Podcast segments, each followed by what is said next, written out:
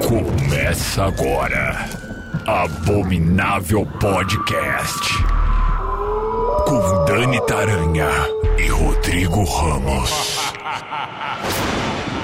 Oi gente, bem-vindos ao Abominável Podcast. Por aqui Dani Taranha, com ele Rodrigo Ramos. Rodrigo, bons sonhos a todos vocês. Ah, claro que a gente vai falar de Sandman hoje. Rodrigo tá que não se aguenta.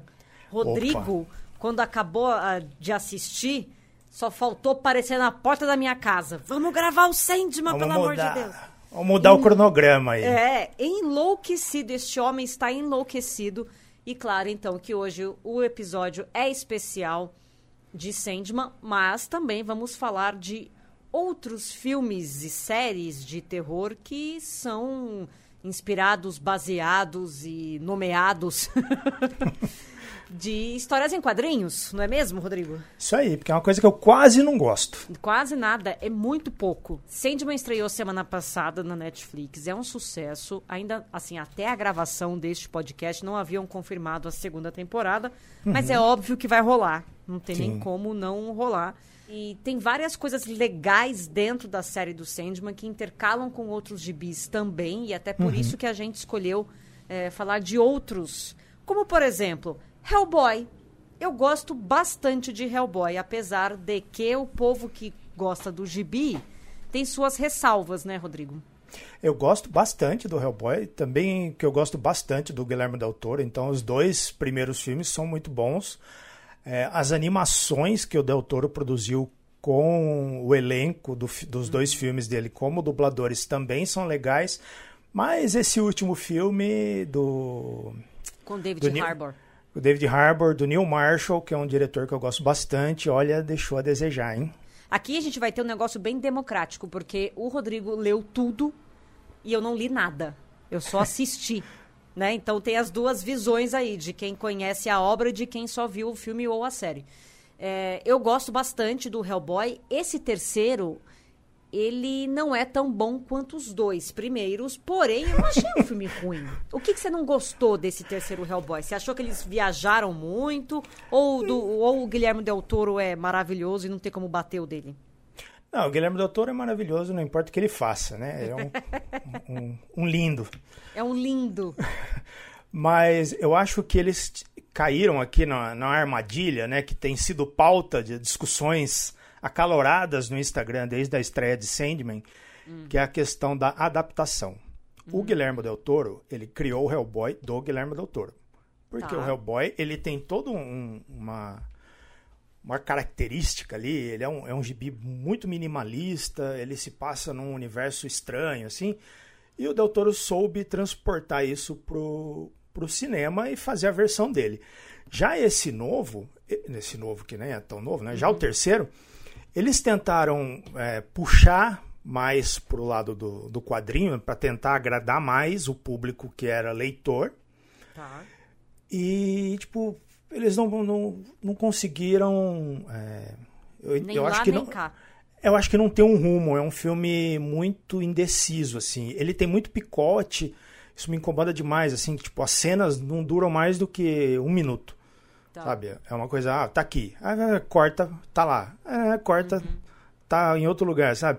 E o filme fica muito atropelado, assim. Eu acho que tinha que ter sido mais contido, uma história menor, né? Com... começo, meio e fim, não querer plantar, porque é aquela coisa, né? Depois que o Homem de Ferro fez tudo aquilo que fez, né? Criou o universo Marvel nos cinemas, todo mundo tá tentando. Só que é o tipo de coisa assim, tipo, ou você já começou, ou não vai rolar. Sabe? Não, isso é verdade. Não tem, tipo, já se passaram mais 10 anos que a Marvel tá fazendo o que tá fazendo. Então os caras começam a falar, vamos enfiar todas essas pontas aqui no filme, né, que tem no gibi, tem um monte de coisa e tal, e se a galera curtir, a gente vai ter uma franquia aqui, ó, pra produzir durante anos. Não é assim que funciona, sabe? Sim.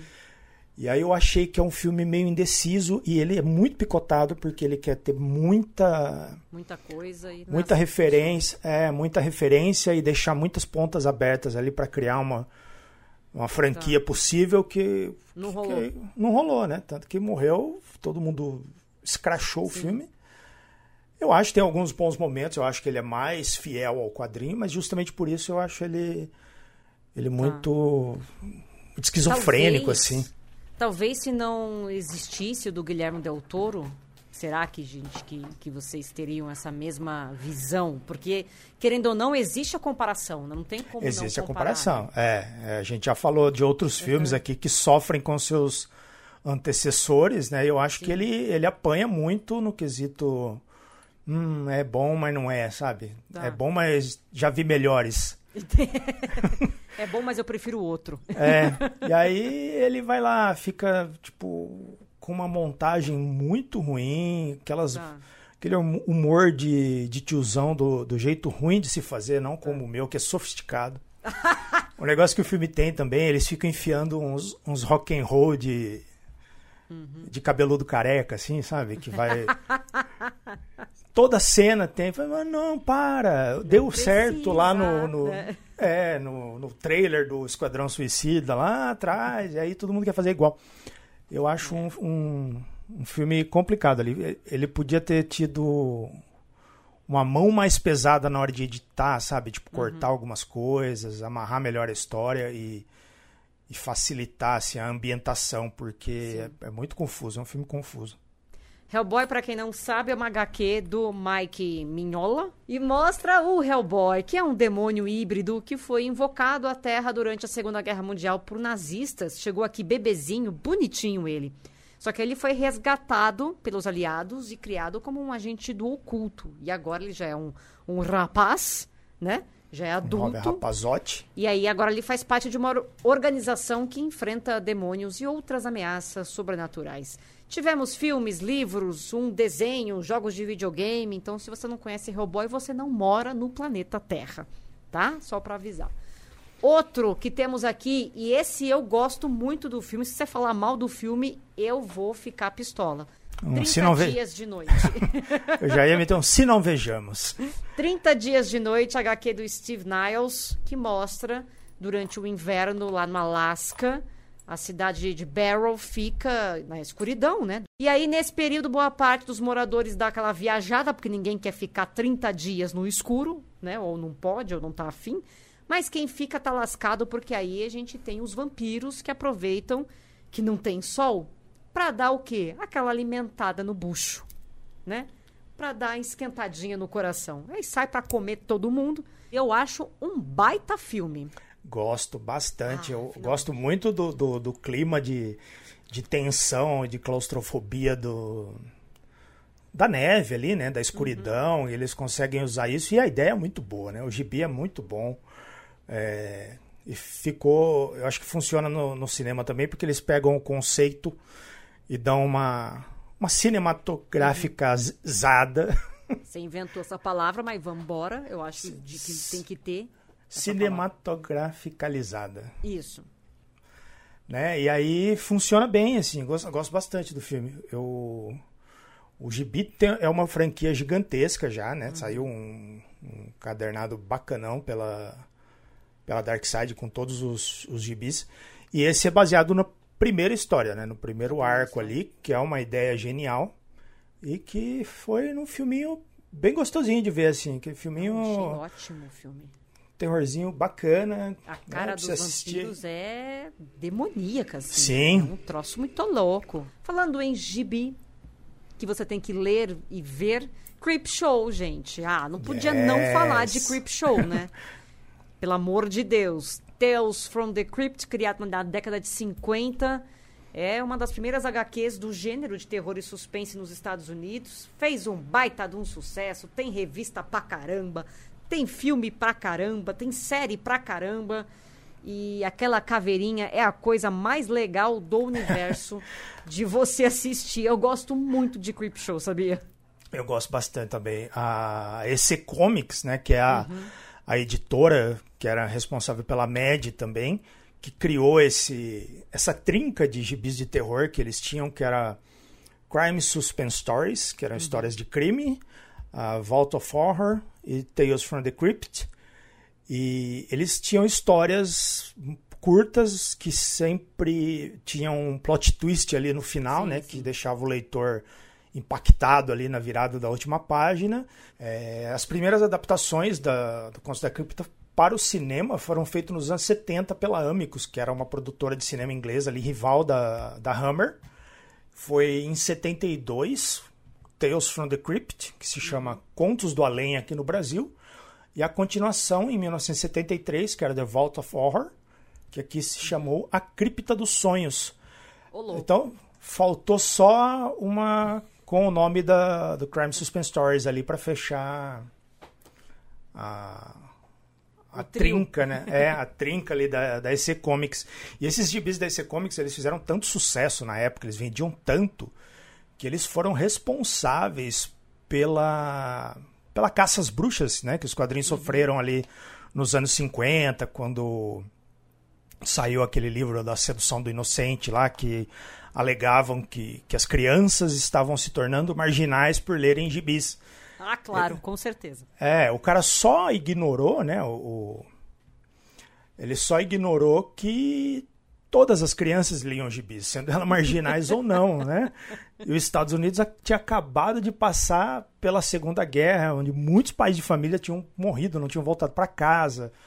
Então, as mães tinham que trabalhar fora, elas começaram a ter que trabalhar fora e deixavam as crianças sozinhas, porque não tinha uma estrutura, né, montada para dar essa assistência.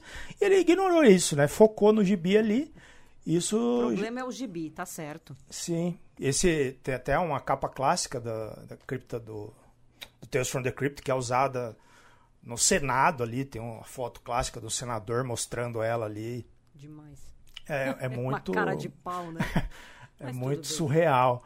E aí, nos anos 80, o Stephen King e o George Romero lançaram o Creepshow, né? O Arrepio do Medo, que são dois filmes, que é uma homenagem ao Contos da Cripta, tem até o apresentador ali, né? Que isso tinha nos gibis, né? Eles eram apresentadores diferentes. Cada história tinha um, que era a Bruxa Velha, o Zelador da Cripta e o terceiro, que eu não me lembro o nome. E aí... da Caveirinha. Então, a Caveirinha, eles juntaram os três num personagem só pra série de TV. Você sabe que saiu, acho que foi em 2019 ou 2018, uma versão nova, e que na verdade é mais uma homenagem do que uma versão mesmo do Contos da Cripta. E tá disponível, se eu não me engano, não sei se na HBO Max ou na Paramount Plus. É na Paramount Plus. Paramount Plus, né? É bem legalzinho, assim. Claro não que não tem nada a ver com a original e nem chega a perto da original. Mas como pra dar aquele gostinho do tipo, eu assistia isso quando eu era criança, sabe? Sim. Que é um quentinho no coração. Achei legalzinho. O seriado ali do comecinho dos anos 90, que foi produzido pela HBO, uma das primeiras produções da TV, né? Da TV a cabo da HBO. TV por cabo, né? Eu descobri isso recentemente, que não existe TV a cabo. Que não existe TV a cabo. A gente vai descobrindo as coisas, olha aí, né? Vivendo e aprendendo. É um eterno aprender essa vida. Né? Olha aí, você achou que não ia aprender nada com esse podcast. Tá vendo? TV por cabo.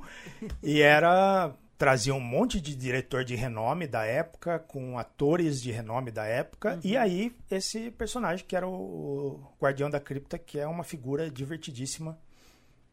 Bonitinho. Eu sempre achei bonitinho. Seguinte, passando para HQ agora, chamada Do Inferno. HQ do Alan Moore. Tivemos um filme com Johnny Depp, do mesmo nome, Do Inferno. E mostra, como se fosse uma reinterpretação dos eventos acontecidos na Inglaterra entre abril de 1888 e fevereiro de 1891, aqueles homicídios atribuídos ao Jack Estripador, que nunca foi pego, nunca foi identificado. E aí, então, a história especula sobre a real identidade do assassino, e aí reconstitui fatos, e cria os seus próprios fatos, e etc. O filme é bem legal. Eu acho que esse foi um dos primeiros filmes adaptados para o cinema, um dos primeiros quadrinhos adaptados para o cinema do Alan Moore, assim, que teve alguma repercussão, e ele tem uma briga, né, com o cinema, ele não gosta dessas adaptações e tal, e ele, por ser quem é, né, o Alan Moore é um dos caras responsáveis pela pelo respeito que os quadrinhos têm hoje, assim, né? Pela vida na Terra, praticamente. É. Ele criou coisas singelas como Watchmen, né? Só como... isso que ele fez, já tava bom já. É, só isso aí já tava bom para ele entrar no ranking aqui. E aí o Do Inferno dele é uma gigantesca pesquisa sobre a psique de Londres ali na época dos assassinatos, né? Então ele tenta... ele explora a identidade, né? A gente já sabe logo de cara ali na história dele quem é o Jack Estripador, mas ele vai montando o quebra-cabeça de o que havia no mundo naquela época, o que estava acontecendo no mundo que gerou o Jack Estripador. E é uma viagem assim pelo o lado negro de Londres ali da era vitoriana e demais. Até hoje, assim, que é maravilhoso. O filme é legal, eu gosto, né? Eu vi o filme antes de ler o gibi, então eu gosto... Então consegui ter gostar, assim, porque o gibi é uma das melhores coisas já escritas, assim.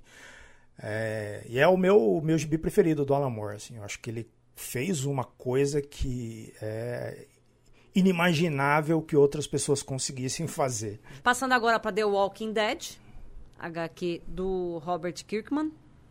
Que temos o quê? Temos tudo, né, do Walking Dead por aí. A gente tem jogo de videogame, série de TV, a série de TV que tá com 75 derivados, né? Eu nunca vi tanto spin-off de Walking Dead. Você vê como o zumbi realmente se multiplica, né? Pois é, um negócio louco. Produto pra caramba, tem um filme que tá pra sair que nunca saiu também. Então, o Walking Dead não tem muito o que dizer, porque a galera, assim, quem gosta do gibi já acha que deu. E quem gosta da série também acha que deu. Mas o povo continua insistindo, Rodrigo. Por que você acha que eles insistem tanto em continuar com esse The Walking Dead? Assim como zumbis num filme de terror, dólares na carteira nunca são o suficiente. Ah, muito bem. Tá aí a grande explicação para um monte de coisa que a gente vê por aí. Mas é legal, vai. Walking Dead é legal. Eu gosto. O próprio Kirkman, eu acho que esticou demais a história no gibi, assim, ao ponto que alguns arcos são repetitivos, assim, sabe? Tipo, troca ali a comunidade, troca a pessoa responsável pela comunidade, a maldade que ela vai fazer, quem vai morrer, mas ela meio que gira em torno disso, assim. Depois tem alguns pontos que vão mais a fundo, assim, na reconstrução da humanidade, que é interessante. Mas a série, eu confesso que eu abandonei lá no comecinho, quando eu vi que... Quando começaram as piadas com The Talking Dead, lembra? Verdade.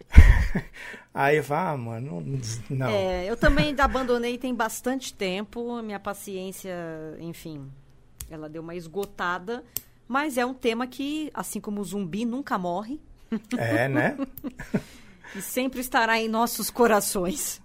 Eu sou muito fã deste próximo e tem filme novo pra sair, porém o criador tá enchendo linguiça ainda, tá enrolando pra colocar isso, se bem que a pandemia também atrapalhou. Tô falando de Spawn, gibi, HQ do Todd McFarlane, onde mostra um agente da CIA que pega vira e morre, e aí ele faz um pacto com o Cramunhão pra voltar à Terra, ele quer, enfim... proteger a sua esposa, e aí ele revive como uma criatura demoníaca, não lembra de... tá meio sem memória, não lembra de muita coisa, e aí ele tem vários poderes, na verdade ele serve como um avatar, né, do demônio ali. E não é bem isso que ele queria. Eu queria voltar, mas não com essa cara, né? Não queria voltar desse jeito, não. Ele queria, né, lembrar das coisas e tal. Enfim, temos um filme com Spawn. Temos um desenho, é uma série, né? Que é da HBO também. Da HBO, esse está disponível na HBO. Legal para caramba, bem melhor que o filme, inclusive. E diz o Todd que está trabalhando no próximo filme do Spawn com o Jamie Foxx no papel principal. Então, será que vai sair? Será que não vai? Esse aqui também tem bonequinho. Não pode falar bonequinho, né? Action figure. Action figure. Tem tudo que você possa imaginar, mas é legal. Eu gosto de Spawn. Você gosta de Spawn? Eu gosto também. Eu acho o McFarlane é uma figura muito pitoresca. ele é um marqueteiro de mão cheia. É. Então, toda vez ele começa a falar desse filme do Spawn, a gente já... Tá será, bom, né? Você tá falando tem uns 3 anos já. Querido. Sim, cara, nossa. E ele, falando em bonequinho, assim, ele é dono de uma das fábricas, né? Uma das de bonequinhos mais fodas do mundo, que é a McFarlane Toys. Boa. Que faz, entre outras coisas, bonequinhos do Spawn. Também conhecido como Hominho. Hominho. Hominho é legal. O McFarlane, ele juntou um grupo de artistas que trabalhavam na Marvel ali no final dos anos 80, começo dos anos 90, que eles foram se tornando, tipo, os primeiros rockstar dos quadrinhos, assim. A galera comprava o gibi pra ver o McFarlane desenhando, comprava o gibi pra ver o Rob Liefeld desenhando, comprava o gibi pra ver o Jim Lee desenhando, sabe? E eles pegaram e começaram a exigir algumas regalias, né, pros editores. E aí, briga daqui, briga dali, eles saíram, né, da Marvel para criar sua própria linha, sua própria editora. Então, o McFarlane sempre foi um dos cabeças desse projeto, né, que veio a se tornar a Image Comics. E, né, quando você fala que é cara de pau, se liga nessa.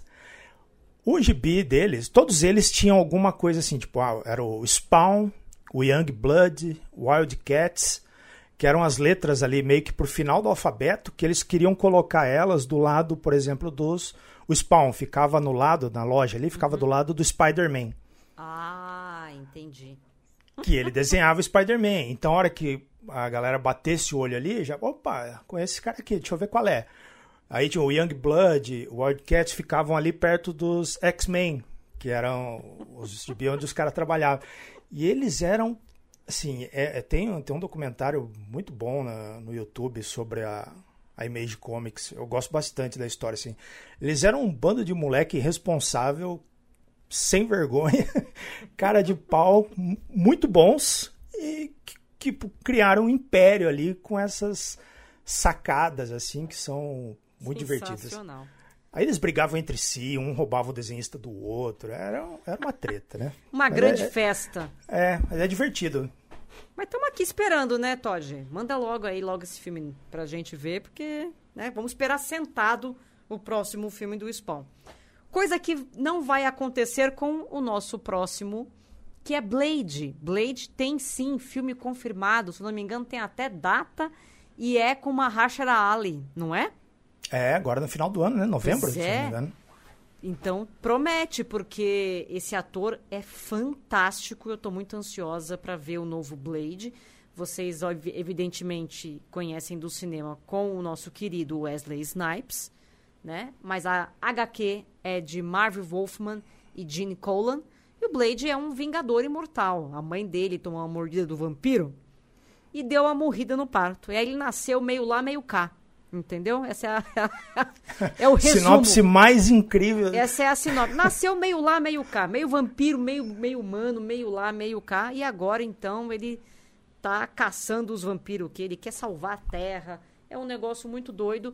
Os filmes são legais, assim, há né, os seus problemas, mas são divertidos de assistir.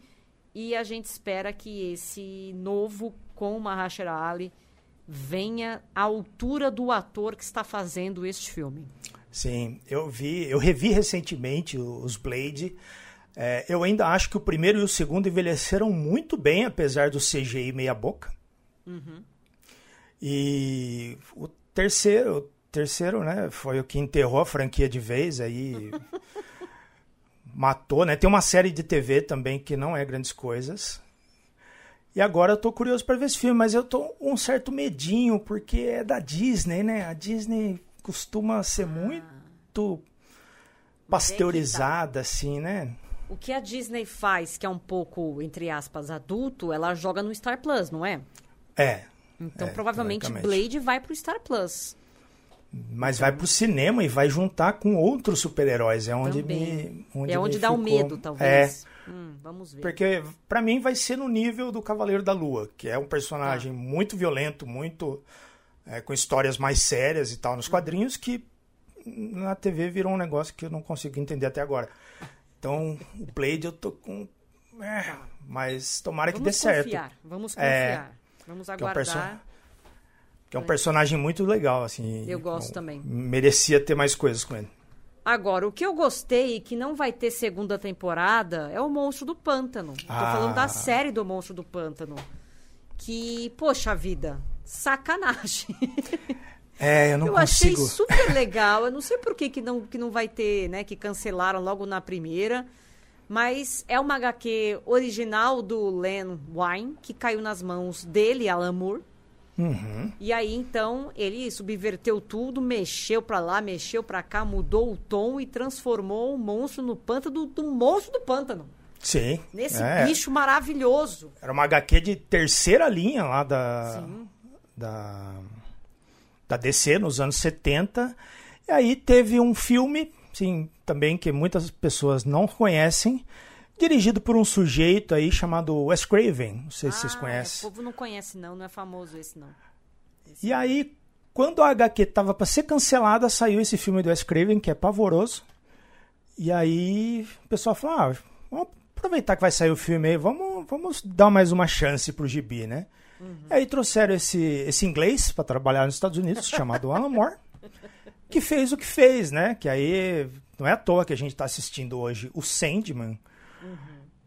Tem mão do Alan Moore. Se não fosse o Alan Moore ter desbravado, né, que eles chamaram da invasão britânica nos quadrinhos americanos ali dos anos 80 para 90, tudo começou com ele.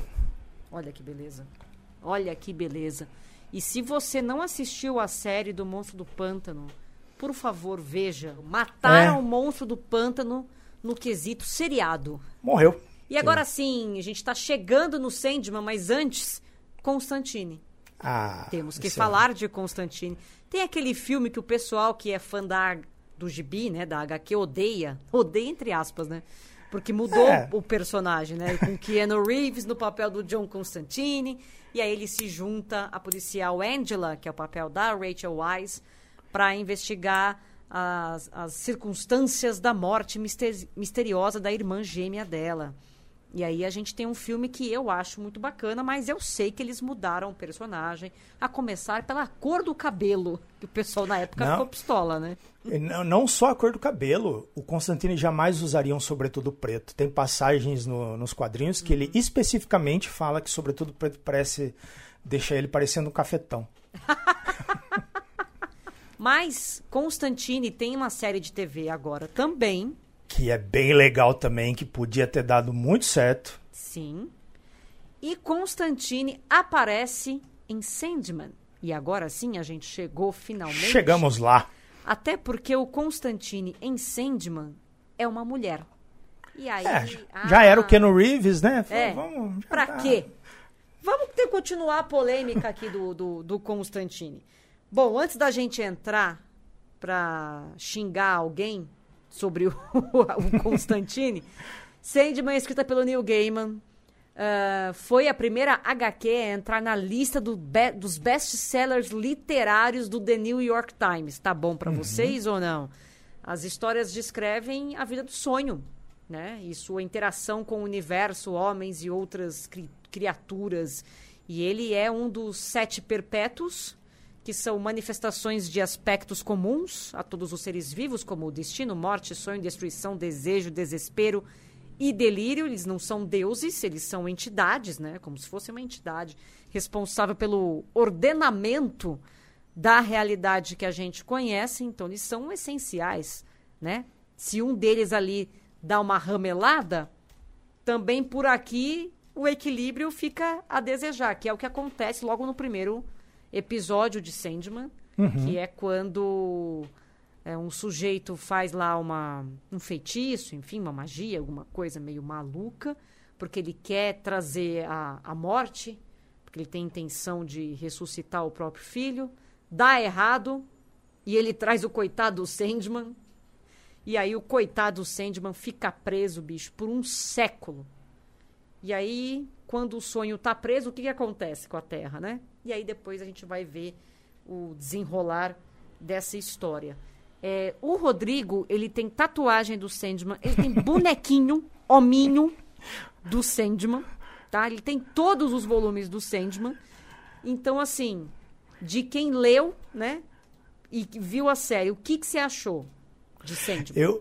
Eu gostei bastante, mas ela só foi me pegar lá por meio, assim, vou dar a real aqui. Até foi essa uma das tretas que rolaram lá no meu Instagram, inclusive acompanhem lá pra me xingar também. Que foi essa coisa de, ah, mas você tá achando ruim porque você não leu. Oh, meu amigo, deixa eu te explicar. Eu li e lia uma vez por ano. Eu só parei de ler o gibi uma vez por ano faz uns 10 anos, porque aí o trabalho não me deixava mais. Mas quando eu era um desocupado, eu li uma vez por ano. Eu acho que no começo eles têm uma coisa de ritmo, assim. Eu não gostei do ritmo da série, né? Eu acho que ela é muito... Eles quiseram fazer essa coisa quase 1 para 1 do gibi pra tela. E eu acho bonito, eu acho válida a intenção, mas eu não acho que funcione. Eu acho que gibi é gibi, seriado é seriado, igual treino é treino, jogo é jogo, né? Sim. São coisas diferentes, vamos trabalhar as regras de cada uma das mídias. E aí... Tanto que no seriado, eles pegam os primeiros 5 episódios, são 1 para 1.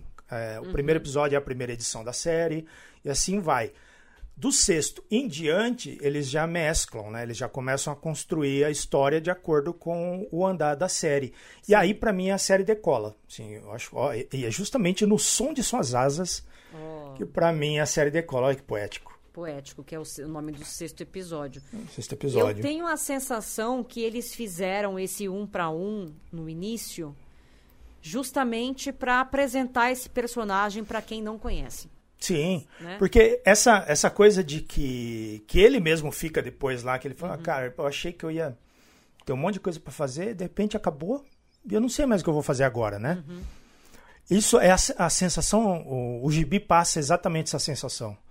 Depois que ele termina, né, o serviço que ele tem que fazer ali, você fala, tá, e aí? E agora, né? O que eu faço?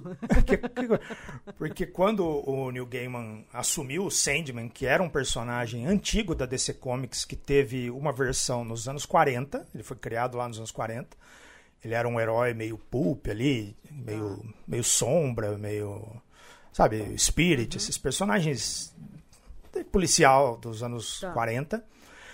E aí, nos anos 60, ele foi reformulado pelo Jack Kirby, que é um gênio dos quadrinhos, responsável pela criação da metade da Marvel, que até aparece, né, aquela referência com o personagem que o Jed tá... que ele aparece vestido de super-herói. Sim. Aquele personagem é o Sandman dos anos 70, que foi... Ai, que bonitinho! Que foi recriado ali pelo... Pegaram o nome, né, e fizeram essa brincadeira ali, né? Fizeram a reformulação. E aí, quando o Neil Gaiman foi chamado pela DC Comics para ele escrever alguma coisa, nessa época a DC tinha uma lista de personagens que ele oferecia, ela oferecia para os caras. Falou, ó, tem esses caras aqui que você pode fazer o que você quiser, né? Eles tinham reformulado toda a linha editorial, né? Tinham reformulado o Batman, Super-Homem, Mulher Maravilha.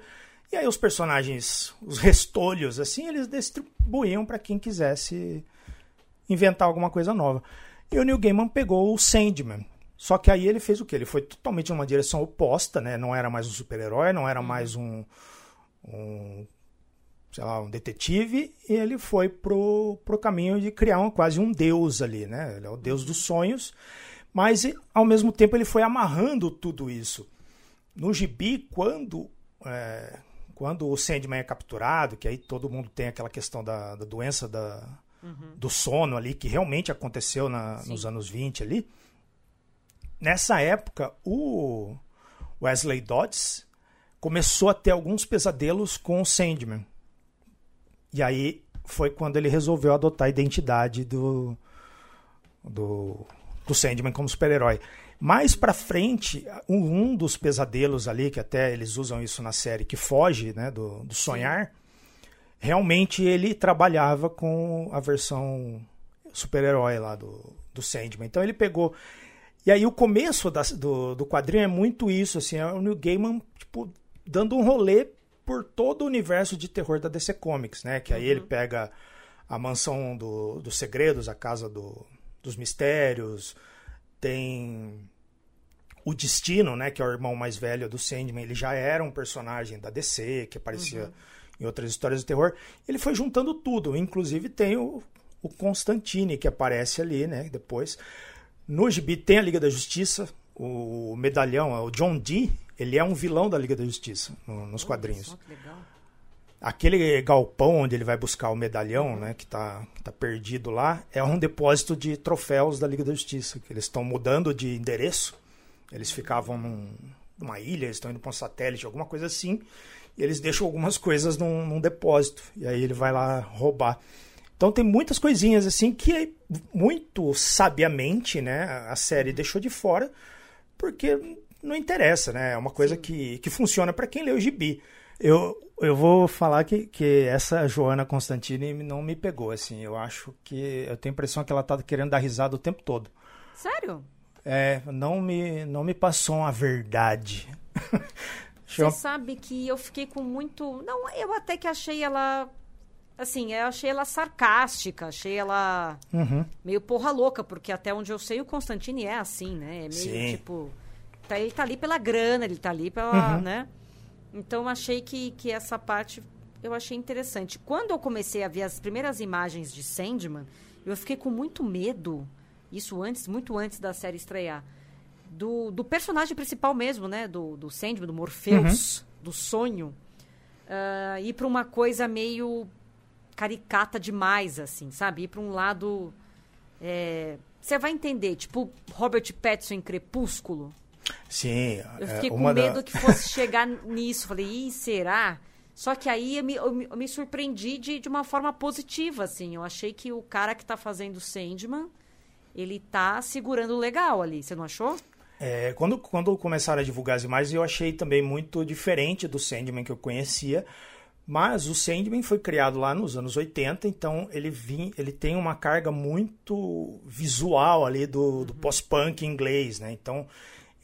os desenhistas usaram como base o Peter Murphy, do Bauhaus, e o Robert Smith, do The Cure, para compor aquela coisa de rockstar, né? Porque o Neil Gaiman falava que o que a gente tem hoje que é mais próximo de deuses?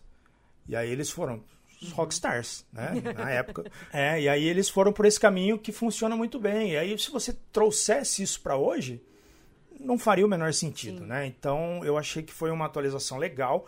E tem um detalhe, eu não sei se eu estou viajando, tá? Então, o ouvinte aí que tenha lido e tenha assistido a série, que conheça o Sandman, que eu achei que o ator, ele dá uma emulada no jeito de falar do Neil Gaiman. Ele tem um sotaque, um jeito de falar, assim, parecido. E muita gente falava, né, que o Neil Gaiman escreveu isso como sendo algumas coisas quase autobiográficas ali, né? Então... E não dá um sorriso esse menino, né, gente? Não. Não dá um sorriso sempre. E eu tô amando os memes do Sandman. Assim que saiu a série, o pessoal... Sandman, pelo amor de Deus, toma um whey. Você precisa comer um arroz, feijão, com uma batata doce, alguma coisa, um frango, né? Um frango com farofa. Vai pra praia. Vai pra praia, entendeu? Vai pentear esse cabelo. Tô amando os memes de Sandman. Mas a série é meio que unanimidade, assim. As pessoas estão enlouquecidas. E aí, eu acho que vai além também do visual, porque você tem uma coisa chamada roteiro, né? E aí você tem um texto que é brilhante. O texto é, assim, e é muito interessante como...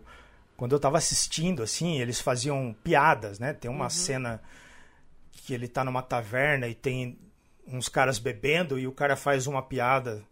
sobre um padre lá. Sim.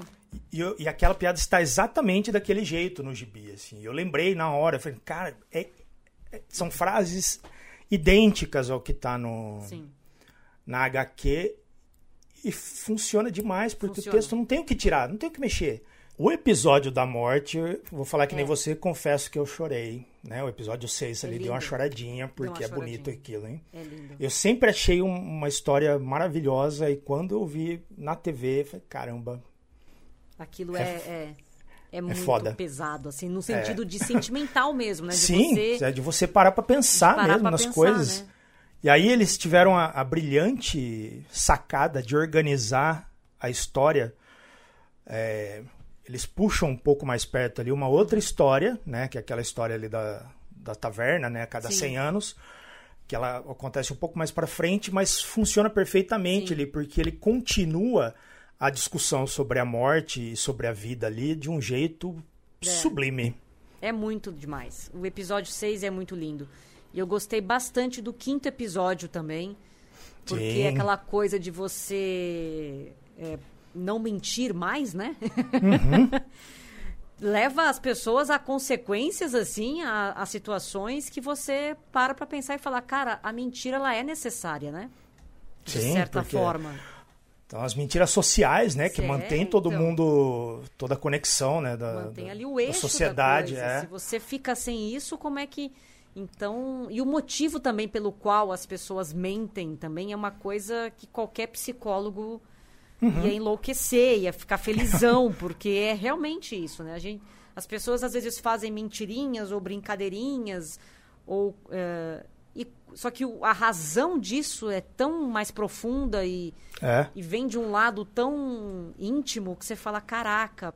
E se você gostou muito de Sandman e quer ver alguma coisa, né, enquanto não sai a segunda temporada, tem um curta feito de maneira independente no YouTube, que é o 24 Hour Dinner, que é o episódio 5.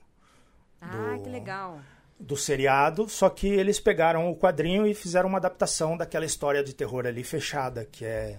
Ele é uma história, né, começo, meio e fim, num gibi só. Que é bem legal. Tá no YouTube lá, procura o Sandman Fan Filme que vocês vão achar. 24 Hour Dinner. E na HBO Max, pra quem tem uma animação.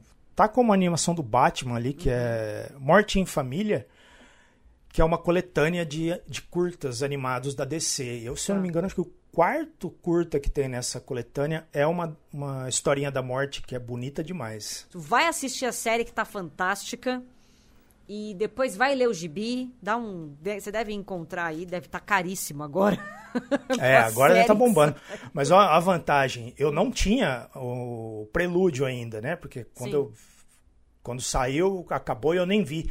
E hoje eu já vi que anunciaram que vão republicar. Então, finalmente, vão ter a minha coleção completa. Falando em gibi, o Rodrigo também tem gibi, eu também tenho gibi.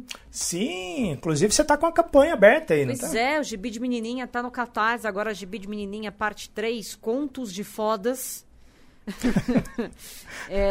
Esse nome é maravilhoso, eu amo a Germana. É uma coletânea de contos escritos e ilustrados apenas por mulheres. Tem uma história minha lá. Eu reimaginei a história dos 3 porquinhos. E na minha história, os 3 porquinhos são 3 jovens. E é uma história que tem bastante sangue, orgia, tem esquartejamento, ocultação de cadáver, canibalismo. Tudo que a gente gosta. Então é uma coisa bem leve o meu conto. Tá bem tranquilo. Então, você pode entrar lá no catarse.me/gibi-de-menininha_fadas. É assim que você encontra, você apoia, tem lá os brindes, tudo lá, que, né, para quem apoia. Você pode também aproveitar e já pegar o pacote, que já pega todos os gibis de menininhas que já saíram, né? O 1, o 2, os individuais, que inclusive tem o meu também, o Dóris está lá. Então, enfim, faz favor de dar essa força pra nós. Isso aí. A gente agradece. Apoie o Quadrinho Nacional. Tá com a campanha no Catarse ainda, né? Que eu tive que reprogramar ali, porque Brasil 2022 estava difícil de bater as metas. Imagina, quase nada. Quase nada. Então, tá lá no Catarse também, catarse.me/abadom, com 2 Ds e N de navio no final. Tá aberto, vai até o dia 6 de setembro. Então, se você estiver ouvindo antes, corre lá que dá tempo. Vai lá, então, participar também. Eu nem sei até quando vai do gibi de menininha, porque a Germana que cuida dessas coisas, ela só fica assim, já pode divulgar. Eu tô divulgando, né? Então a gente sai divulgando. Mas é isso. Vai lá que tá lá. Procura a gente no Instagram também, que você vai achar. Lá no Abominável Podcast tem os nossos arrobas. Aí você manda mensagem que a gente também passa a informação direitinha, mastigada para vocês. Isso aí. E é isso aí. Voltamos em breve com mais um Abominável Podcast. Divirtam-se com o Sandman e até a próxima. Um beijo. Beijo, Rodrigo. Beijo. Bons sonhos. Opa! Abominável Podcast. Siga-nos no Instagram @abominávelpodcast